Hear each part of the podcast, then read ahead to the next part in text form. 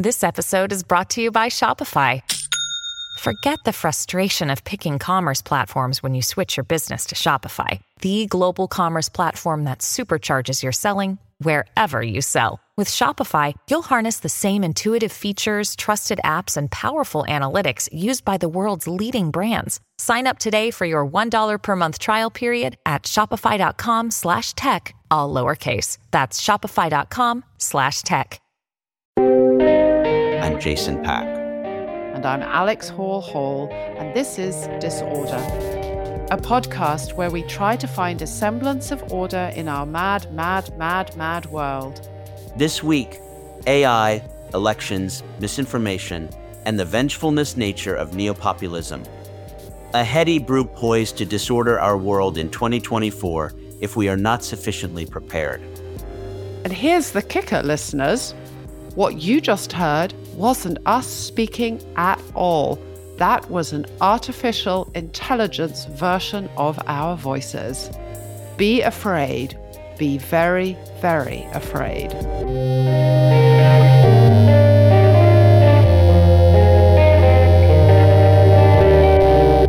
So, listeners, 2024 is the year of elections. As many as 64 countries in the world, plus the European Union, are set to hold elections this year. That's more voters than ever before in history.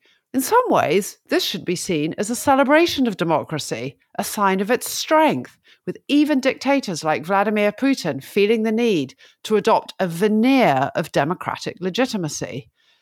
But in practice, of course, it's not going to work quite like that. The outcome will be fixed or preordained in many places, like Russia itself, Syria, Belarus, Venezuela, or Iran. In many elections around the world, there are likely to be many dirty tactics to try and buy votes, leverage resources in favor of the incumbent, stack the odds against challengers, spread disinformation, gerrymander voting districts, etc. To those ploys, we now need to add a new danger artificial intelligence powered disinformation being used to delude and trick voters. We're talking about deep fakes, phony videos, and of course, portraying things that didn't actually happen, or even worse, twisting or faking the words and actions of particular candidates. Is our culture or our electoral system strong enough to withstand this? Are our voters sufficiently clued up? Are we prepared in our communities and government all working together? And then we need to think about how might this play out in perhaps the most consequential election of them all, the big daddy, the November elections in the US. To help us understand the full implications of what might be about to hit us in 2024, we're delighted to be joined today by Miles Taylor. He was the former chief of staff in the Department of Homeland Security during the Trump administration before he resigned in disgust over Trump's degradation and abuse of that office. Taylor was later revealed to be the author of the famous anonymous essay in the New York Times titled, I Am Part of the Resistance Inside the Trump Administration. Taylor is now the co founder of the US Futures Policy Studio in Washington, looking at electoral risks and specifically the risks of artificial intelligence. He's also the author of the recent New York Times bestseller, Blowback. I began our interview by asking him about why he decided to join the Trump administration in the first place, despite his own personal doubts about Trump's character and policies. I'd gone into the Trump administration very clear eyed about who Donald Trump was.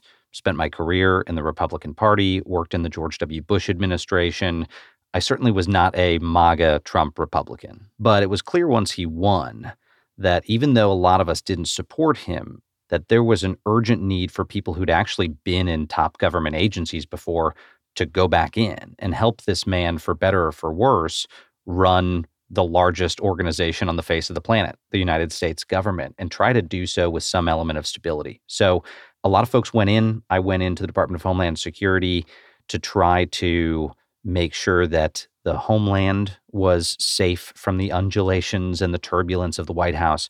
But it became pretty evident, Alex, that after the first year of the Trump presidency, when we put a lot of bad decisions back in the box, we kept him from doing really impulsive things. It became clear by year two that that wasn't working anymore. A lot of the really egregious policies that we had advised the president against, he was now implementing and defying his team. Things like family separation of children at the southern border, things that shouldn't have happened that were going to result in obvious public policy train wrecks, started to move forward. My frustration internally was all of these people around the president were starting to see that their efforts were no longer successful to contain him and that he was indeed very dangerous and corrupt. And I felt like that needed to be known to the American people. I published that opinion piece anonymously within the New York Times to sound that alarm, but eventually felt like it was very important to come out publicly to have that conversation so people could assess for themselves whether I was credible and so I could give them the much more specific justifications for what I was saying. So, unmasked myself in 2020, and then we led a group of ex officials to oppose Donald Trump's reelection. Yeah, I mean, you personally paid a very heavy price for speaking out, right? You know, look, at the end of the day, I try to be really open with people about it so they understand what this moment is like in the United States when it comes to open discourse and whether that discourse is really free and open anymore. And in my case, going and speaking out against Trump cost me my home, it cost me my job, it cost me the relationship that I was in at the time, the marriage I was in, it cost me my personal security and my life savings. And years later, we still grapple with MAGA extremists that stalk family members, that harass us. It's a very, very different environment than just 10 years ago. I mean, I always say to folks if I'd left the Bush administration in protest, the consequences would have been the Bush team and alumni would have been mad at me, and that would have been it. I would have gone on with my life. It wouldn't be what happened to me election night 2020, which is election night 2020. I spent that evening in a safe house under armed guard with a pistol under my pillow. That is not what dissent should look like in America. And yet, what's so uncommon about my story is that it's become common and that so many people now at the federal, state, and local level have had similar experiences. Wow, that's just shocking. In fact, what I've been saying for the past few years is that we are witnessing the largest spike statistically of threats against U.S. public officials in modern history. And not terribly long ago, the Attorney General Merrick Garland came out and finally said something similar to that effect and validated it based off of the data within the U.S. Justice Department. That is worth remembering. When you have such a high volume of threats, your expectation in the national security community is that some of those are going to result in successful attacks. Yeah, the thing that I found most fascinating after January the 6th was the debates I had with my American friends was the fact that Biden was successfully inaugurated, evidence that at the end of the day the American system worked and we could all breathe a sigh of relief, or was it an absolutely terrifying brush with death? and a sign of how fragile our guardrails are, and it could happen again. What's your take on that? Yeah, I think it's too soon to write the story. It's too soon to breathe a sigh of relief, but it's also too soon to write America's eulogy. We're somewhere in limbo at the moment, waiting to see how this shakes out. Some listeners might think eulogy is a hyperbolic word, but I feel pretty convinced, based on my time in the Trump administration, that were he to win reelection, America and its institutions in their present iteration are very unlikely to sustain that systematic onslaught. Unlike the first term, where there was a lot of incidental damage to American institutions, the designs for a second term, quite openly from Trump and his team, are to undermine those institutions as a matter of policy. And I think they're likely to be quite successful in that if he wins a second term. But that's why we're in this limbo moment. And there are a lot of different factors this election cycle that could affect that trajectory, and not least of which are seismic changes we've seen in technology since 2020. So that's a great jumping off point to turn to the meat of the interview, which is the upcoming election. Now, you are co founder of this US Futures Policy Studio looking at risks for electoral security, and in particular, the massive danger posed by artificial intelligence. So tell us a bit about that. What is it that we're facing this year, and why is it so much worse than in previous years? Well, here's the core of it artificial intelligence is poised to supercharge threats to the US 2024 elections and, of course, elections worldwide. Roughly half the world is voting this year. And we are going to see these technologies that create deepfakes of audio and video and images and can enable cyber attacks being used to undermine elections all around the globe. Give me an example of what kind of thing could be done. We saw not long ago a pretty chilling example of this in Slovakia. There were presidential elections in the country. On the eve of the vote, an audio recording was released allegedly portraying one of the candidates talking to an associate about rigging the election. That went viral in the country, had an enormous impact on the conversation, and experts believe may have had a decisive impact on the outcome, with the opponent that wasn't featured in the recording winning the election. It, of course, came out within days that this audio was indeed a deepfake. It was not one of the candidates speaking, but certainly that information didn't come out in time for the public passions to cool. That is an example of what we think will happen in a lot of elections potentially this coming year. Nefarious actors attempting to create what we would call in the United States an October surprise, a last minute jarring revelation that could upend the election in unexpected ways. And it's now much easier to do than it ever was because of AI. Now, we have seen speed of transmission, it's always increasing. We've seen it with social media with the last few elections. Fake news can travel fast. But the thing that didn't change terribly much is you still have to come up with something that's authentic and believable. That's the hard part is convincing people. That is what AI has now made so easy. The hardest part of the fake news process was always creating something untrue that seemed believable. Now, it's the easiest part of the process. AI tools can help you create forgeries and fakes very, very quickly, very easily. So now we have high speed of transmission from social media, great ease to create fake content, and it's a witch's brew, if you will, for threats to democracy and specifically to elections. I mean, I guess you could have two different things. You could have the big October surprise, some deep fake video that exposes some massive scandal. But you could also presumably have people just being bombarded with like dozens of small little things, all of which sow doubt either in the position taken by the candidate or the process of voting or the integrity of the vote. Do you think it's going to be a bombardment of small deep fakes, just like hundreds of them, or like one big thing?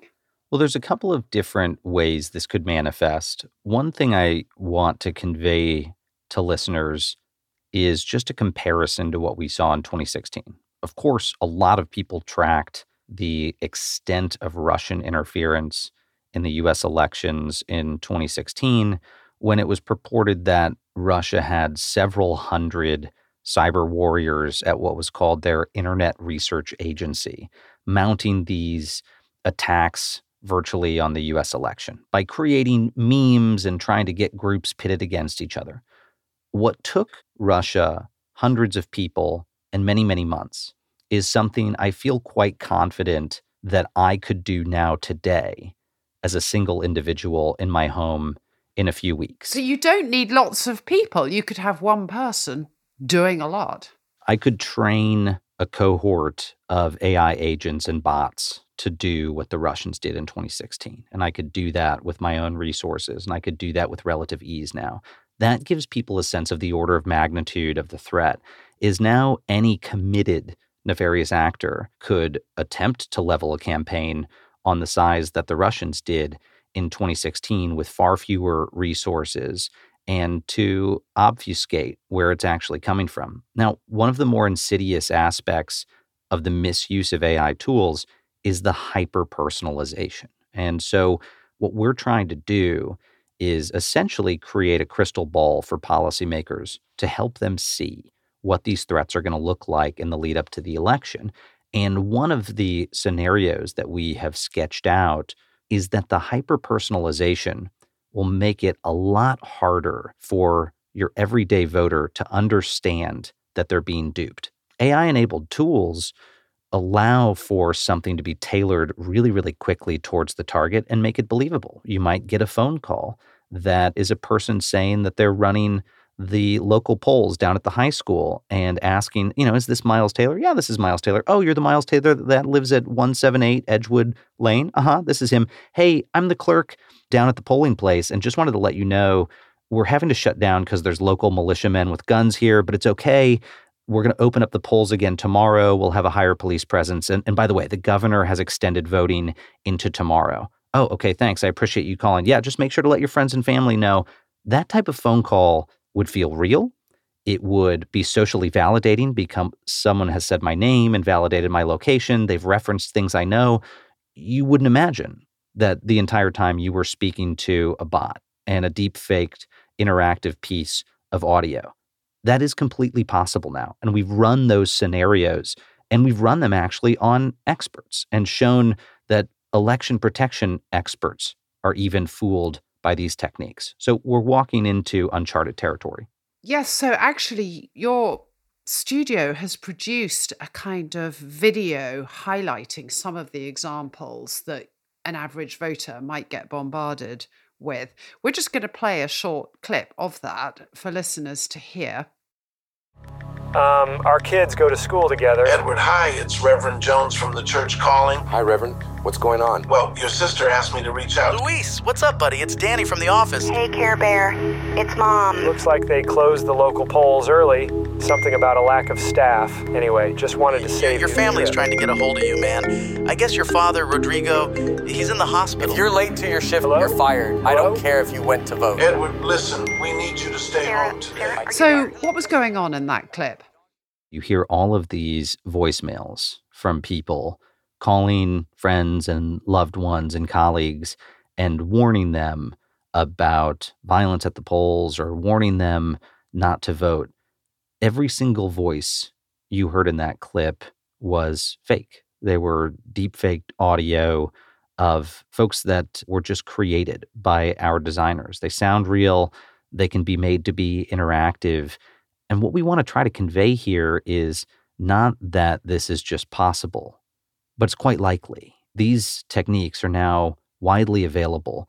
And to me, it would be actually quite surprising and quite a shock if bad actors didn't try to use these tools. Now, what you also hear in those clips is a hint of how these types of tactics, rather than just being personalized and targeted towards key people, could be spread in mass via robocalls. And that's one of the things that we've talked to federal authorities about here in the United States is our worry that these techniques will be scaled in mass towards voters in key swing states in the United States and will be really, really hard to inoculate against because a lot of the populations, vulnerable populations that we think might be targeted, are older voters who are less tech savvy and who, frankly, are typically expected to go to the polls, but could be dissuaded by things like threats of violence and misinformation and disinformation. And it's really hard to then reach those populations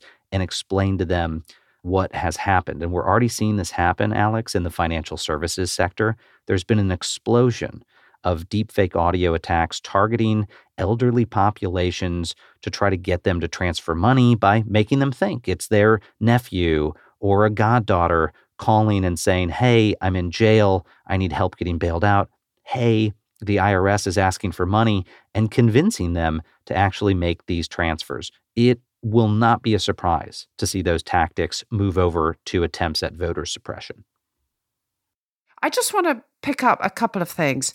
Who might be these nefarious actors? I mean, this is such an awful question to even contemplate asking. But is it possible that actually people in the political party structures would enable this? Or is it sort of zealous individuals acting under their own steam?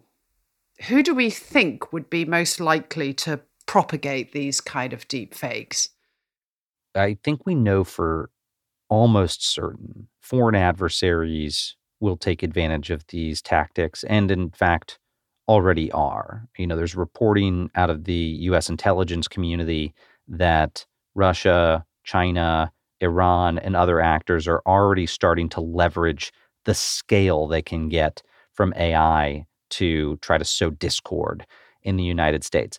But interestingly, it's going to be the type of person that Donald Trump tried to say was influencing the 2016 election. Remember, he famously in a debate said, I don't think it's the Russians. I think it's a 400 pound guy in his mother's basement. well, Donald Trump this time around might actually be right. At the yeah. time he said that, the 400 pound guy in his mother's basement wasn't capable of launching an attack on the scale that the Russians did. But he is now. And that is I think the worry for law enforcement in the United States is there will be such a cacophony, you won't be able to tell where the volume is being turned up, where it's emanating from. That is a big worry going into this cycle. And one of the things that we're trying to do is at least raise public awareness so that people are more dismissive of this avalanche of fake news that they're going to see. We can't help them determine what's real and what's not, but we can make them more skeptical. Okay, so are your proposals getting traction? Who are you engaging with and how are you trying to raise public awareness? Well, there's a couple of pieces to this problem beyond public awareness. And actually, one of them is making good use of AI tools. You know, in my opinion, artificial intelligence is not the enemy here.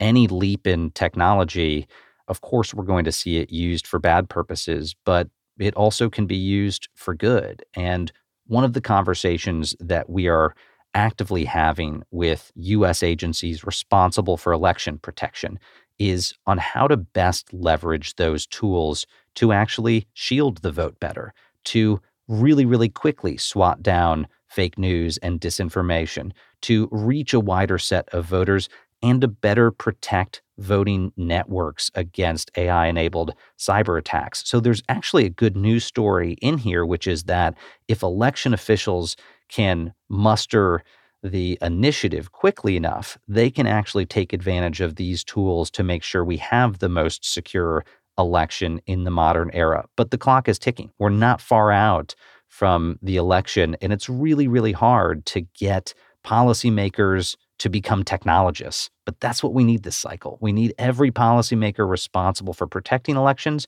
to become a technologist, to understand how the threat will manifest itself, and actually use some of these tools to mitigate that threat.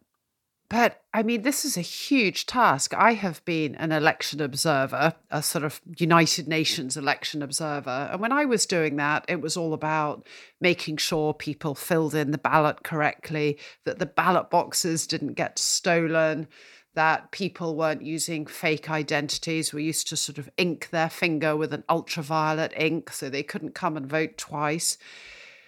I mean, this is sort of a completely different level of preparedness. And do you think election authorities are ready for this? I mean, are they doing enough proactively? This isn't something that's happening at the ballot box, it's the context in which the elections are taking place. Well, I can say confidently that they're not prepared, and those election officials will concede as much. And I've spent a lot of time going and talking to different election officials in swing states around the country was just recently giving a speech to one of those groups and I had a whole line of people come up to me afterwards and say, "Can you help us run war games and tabletop exercises to figure out how to do this in our communities?" That is I think a silver lining is they are attuned to the threat even though they don't feel prepared. These officials are really really eager to find ways to make sure their communities know what's coming. But to your point, Alex, there has to be some sort of new system or process to deal with this threat. And I think we have analogies we can look back to in, in recent history. One example is after the September 11th terrorist attacks in the United States, there was a big public inoculation campaign called See Something, Say Something. Now, I wouldn't blame any listener for rolling their eyes when they hear those terms because we see those posters and we think, I don't know, is this stopping terrorist attacks? Well, I actually had that question when I helped take over the leadership at the Department of Homeland Security. I wanted to know are these campaigns successful? And we did a study and we found that over a roughly five year time period, something like three fourths of the terrorist attacks that we stopped had a community nexus. In other words, a friend, a family member, a neighbor, someone in the public who sounded the alarm about something they saw and they said something. And it helped stop the attack. So those campaigns can work. And I think we're in a moment now with AI threats to elections where we need people to have a see something, say something mindset. Or, you know, as Reagan famously quipped, trust but verify. Now, trust what their friends or family member are saying to them, but going to verify. Because if you get that phone call from someone saying there's gunmen at the polls, don't show up, and it's your daughter, call your daughter back on her phone. Make sure it actually is her. And those little steps are going to be the habits that we need American voters to start to adopt in order to make sure these attacks are unsuccessful. Could you possibly get candidates in political races to sign a pledge that where a false video or something has gone out that ostensibly undermines their opponent, that they are willing to go out and say that is not true? They could do a non aggression pact with each other that if deepfake videos are used that undermine the opponent's campaign. Is that just utterly naive, wishful thinking given the climate we're in? But that would help, wouldn't it? I think normally, Alex, I would say I agree with you completely. But these are not normal times. I think I have low confidence in that outcome, but we also have precedent for that. I mean, in 2016, if we had had a different person as the Republican nominee, it would have been obvious that that person would have come out, condemned Russian interference, and said, I don't care if they're supporting me or my opponent. It's wrong. Stay out of American democracy, or we're going to punish you. And instead, we had him dismiss the threat and sort of openly welcome the interference to his benefit. Unfortunately, I think this cycle, as AI enabled attacks ramp up, you're likely going to have a hard time getting pro Trump Republicans to go out there and agree to condemn those tactics if those tactics are helpful to them. And so we're in a difficult moment. And this cycle, we really can't count on government agencies to save us. We can't really count on election officials to be the first line of defense. We really have to count on our neighbors to be that first line of defense and to prepare them for that. And most of the public isn't prepared, but this is doable. We've done it before. There's precedent for these types of campaigns, but now's the moment to get going. So we've sort of been skirting a little bit around the subject, but is it more likely to be a phenomenon that is used to undermine the Democrats and the left and sort of Republican MAGA types who are going to be playing this? Or is it going to happen in both directions? At this point, we're seeing it happen actually in both directions. There is greater volume at the moment based on our sort of heuristic tracking coming from the right. And there are also a number of efforts we've been made aware of on the political right in the United States to weaponize these tools against the political opposition. In some ways, completely consistent with First Amendment protected speech in the US. In other ways, it's a little bit murkier. And I think that's what lawmakers are going to be monitoring is it is illegal in the United States to engage in voter suppression, to spread information with the attempt of disenfranchising certain people from engaging in their you know protected right to vote. So some of these campaigns I strongly suspect will veer into that territory. But there's another component here, another weapon that the justice system can use against these criminals, frankly, which is fraud. In a lot of cases, these deepfakes will be creating fraudulent likenesses of public officials and by the way, because these are often political campaigns, they'll try to raise money off of these deepfakes. Well, that's illegal in the United States. That would be a fraudulent thing to do is to use someone's likeness to raise money. So there are conversations happening across the US government about how can they start to flex those muscles of going after these offenders for engaging in fraudulent activity, for engaging in voter suppression in a way that doesn't stifle speech because you have a right to lie. You know, you have a right to create fake videos using AI and say stupid things. You have a right to be stupid, but you don't have a right to violate other people's democratic rights. And so there's a very healthy conversation happening on how to enforce those laws and to do so early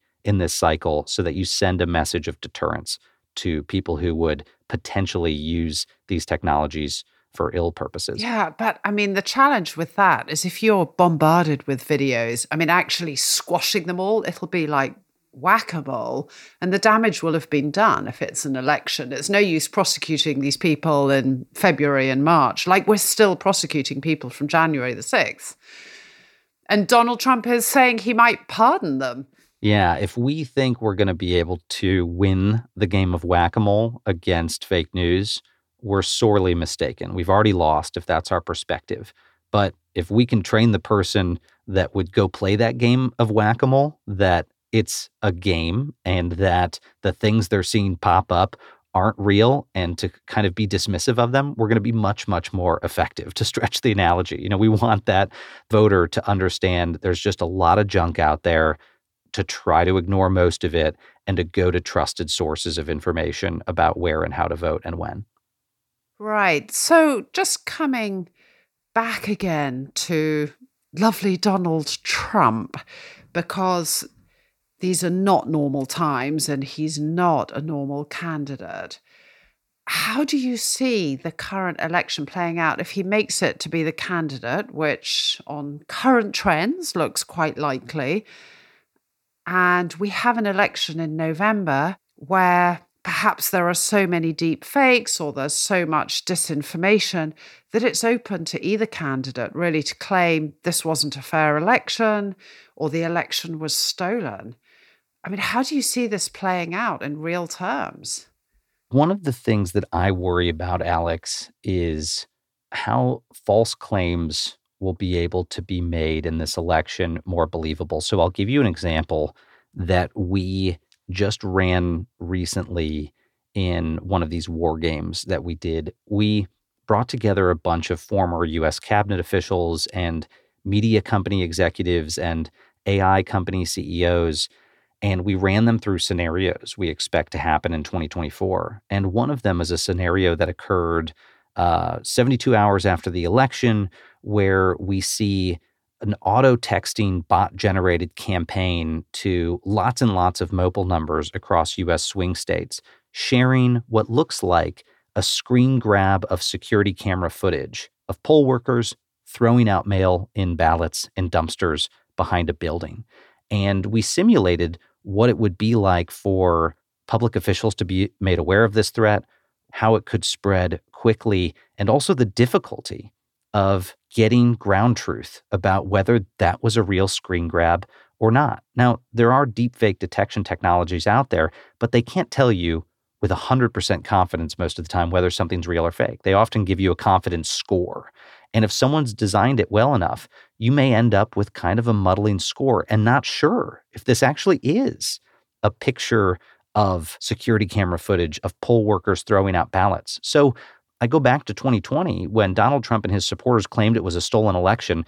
They had to provide proof, and that proof was kind of hard to come by. Now, it took time, but the courts ultimately found there wasn't really evidence of fraud in the election.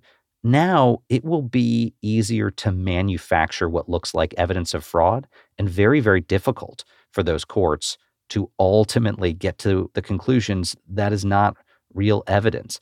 So we've been running those scenarios to try to find the gaps and seams in the response and find ways to intervene. But even the experts have been fooled by some of these scenarios. And one last one that I'll add is I don't want to call out any specific US government agency, but we ran a scenario where we told them about a case of a student in the Midwest in Indiana who created a deep fake of a naked guy running into his school. And this was during a basketball game, and the school had to be evacuated because this picture was spreading, and they were worried about a guy streaking through the school.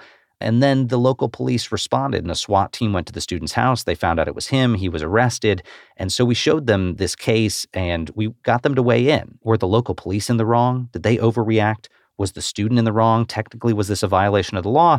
And they took positions, they took sides, they had strong opinions we revealed to them at the end of the presentation, Alex, that the whole story was made up. They didn't even question they it. They all assumed it was real. And we had pictures of the student and the arrest and the security camera footage.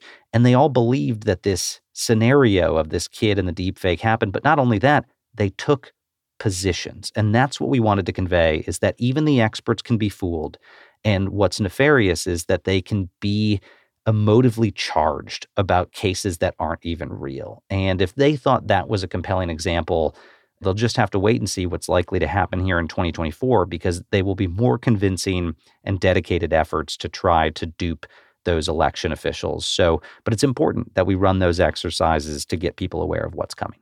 Donald Trump is already the kind of person who will contest the elections, whether there are deep fakes or not. But this creates an absolute field day for both sides to contest. And up and down the country, we're not just talking about the presidential elections, you're talking about all the local elections as well. So we could be jammed up in contests and recounts and arguments that voters were duped or that people thought the polls were closed early and they weren't. And so that's a really frightening scenario. I'll go back to one thing, Alex, which is the way to avoid that scenario being frightening is to take the piss out of it. Is if we are expecting it's going to be ugly, the gut punch to our democracy will be less painful. If we aren't expecting it, if we let ourselves, our neighbors, our friends be surprised by these attacks, it will rock the psyche, not just of the US electorate, but other electorates around the world. So, being prepared in advance, expecting it to get ugly, will actually diminish the blow and hopefully allow us to emerge with better lessons learned about how to prevent this from happening in future election cycles. After the break, even if AI may cause more chaos, we promise to order the disorder.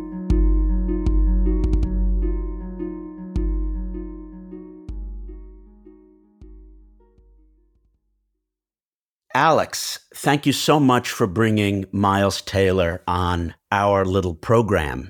He is bringing top table insights from inside the beast. There's so much to unpick there, but what I'd like to start with first is the vengefulness that he described on behalf of the Trump administration, and maybe how this can be generalized, which is that neopopulism, because it's not about particular policies or principles, it actually has revenge as a principle where it turns revenge into policy. And this is so worrying because institutions don't work if people aren't willing to go to both their boss or their colleagues and say, you know, I really think we're dropping the ball here.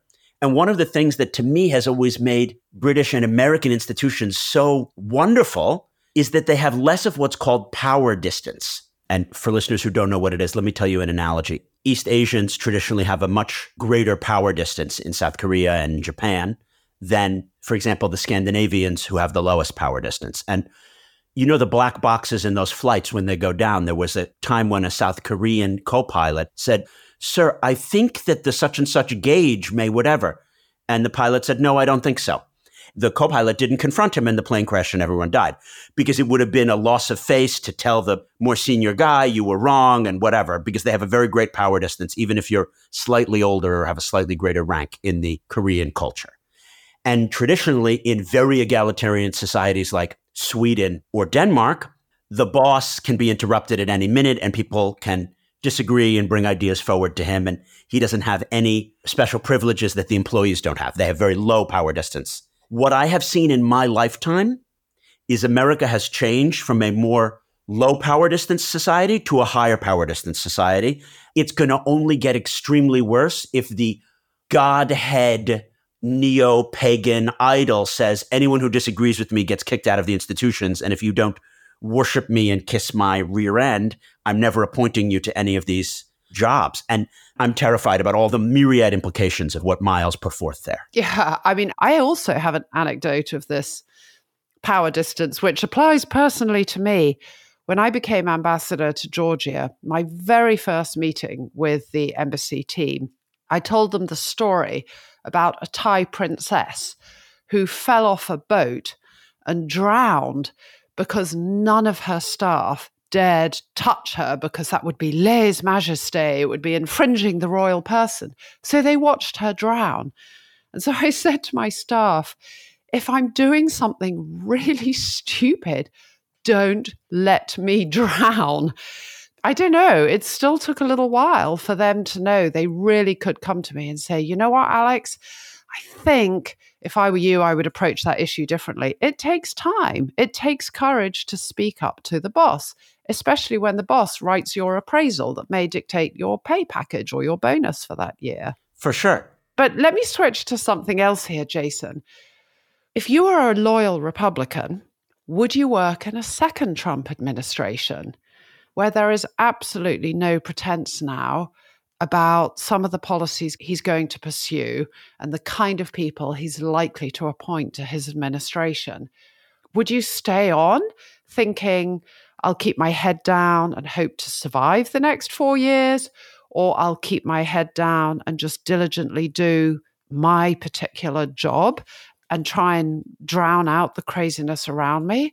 Or would you say, no, this is likely to cross a barrier of ethics and I cannot work in this administration? What is the right thing to do? Well, Alex, let me tell you this from my personal experience. Two days after Trump was elected in November 2016, a relative of a famous Republican billionaire reached out to me and said, You know, I'm connected to these people who supported Trump. He's going to care a lot about Libya, which, by the way, shocked me. I didn't think Trump would care at all about Libya. But he's going to care about Libya because he wants to succeed where Hillary failed. Would you meet me at my home and we can talk through certain things? You know, of course, I, I went there, I met with him. If such a person contacted me in 2025, I'm not going to give a lot of time because what happened the last time is we drew up all these policy papers. We advocated for things. No one ever read the things that we did, and he didn't care. So I'm not going on that journey again, Alex, sadly. Yeah.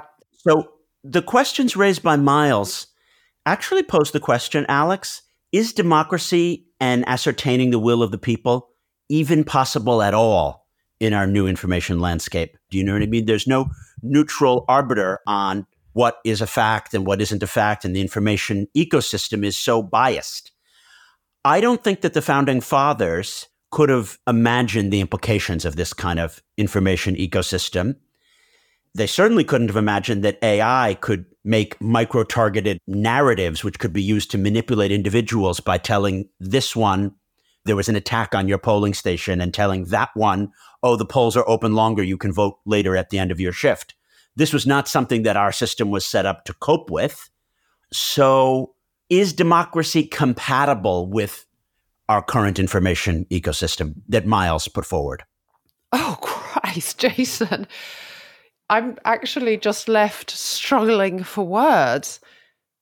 I've grown up, my entire political mindset is based around the idea that democracy is the best of all the alternate systems that are out there. And I'm not going to be swayed from that. It just means we, as the voters, are going to have to be wised up to it. The elements of democracy, of course, are not just the elections. And I know we've covered this and I go on about this in episode after episode. It's also about free media, it's also about transparency, it's also about accountability. The issue about disinformation is that those traditional mechanisms, we don't know if we can trust them anymore. Where it comes back to is we just have to wise up as consumers in the same way that after the invention of email and online financial transactions, we learned to get a little bit more savvy about phishing scams or spam email.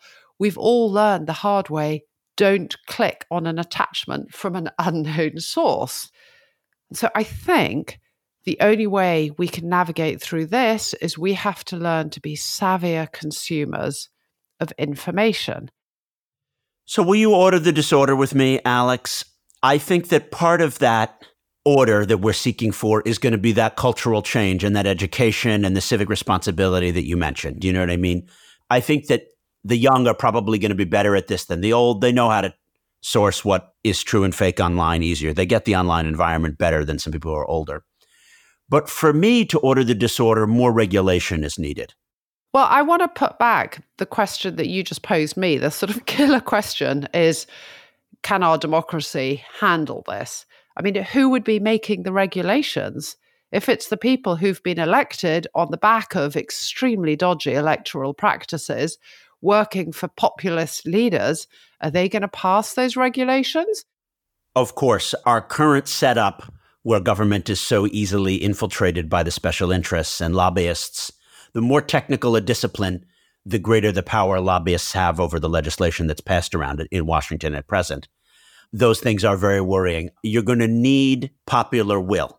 I will go out on a limb and say all problems of democracy must perforce be solved by the people. And where there's a technology that needs regulation, whether it's the printing press or the use of AI robocalls, the people must band together and push for that regulation.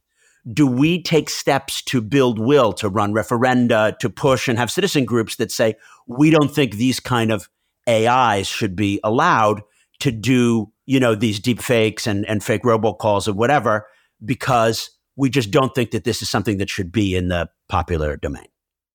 Could you actually ban AI?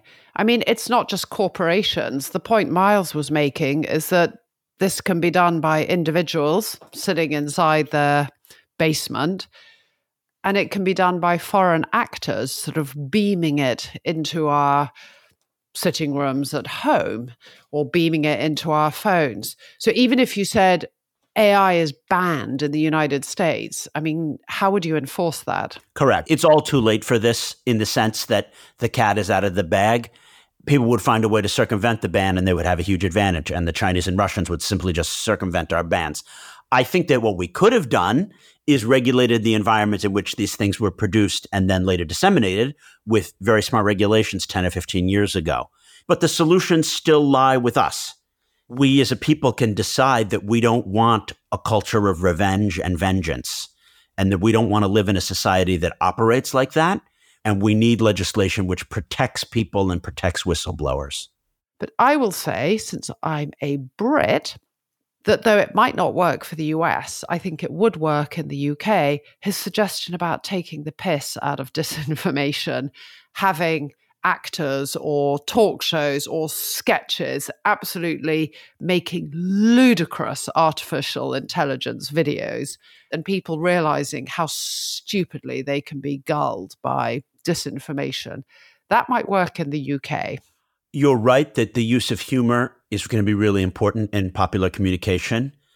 And that to order the disorder, we're going to need campaigns like See It, Say It, Sorted, and taking the piss out of AI. Alex, you've worked in the policy space. What are other things that we can do given there only being 10 months or so left in this year and only eight months to the, you know, the granddaddy of them all, the 2024 US presidential election? What can be being done now with the tools we have at present? I think the political culture in the UK, although it's troubled me, it is not beyond redemption. It is not so degraded that it's impossible for the leaders of our main political parties to issue a joint statement about the risk of artificial intelligence and to warn voters because they all are at risk. Even if they think they might have an advantage this election round, it'll come back to bite them the next election round.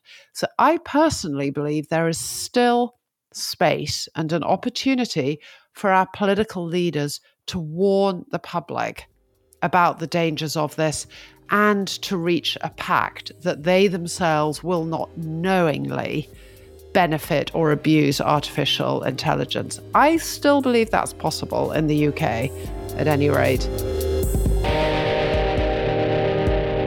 So that wraps up today's episode. And just to reinforce how scarily lifelike artificial intelligence can sound, this sign off you're about to hear is not actually Jason and me.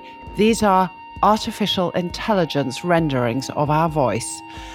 And if you think, when you're listening carefully, that maybe you can tell there's a difference, remember the technology is improving all the time. If you too want to help order the disorder, you can tap follow right now, and you'll be notified when every episode launches. We're on social media too. Just search Disorder Show. And we have a Substack now. So if you want more about each episode we release, you can subscribe to it by following the links in our show notes. Our producer is George McDonough. Our executive producer is Neil Fern. Thanks for listening and hope you have an orderly week.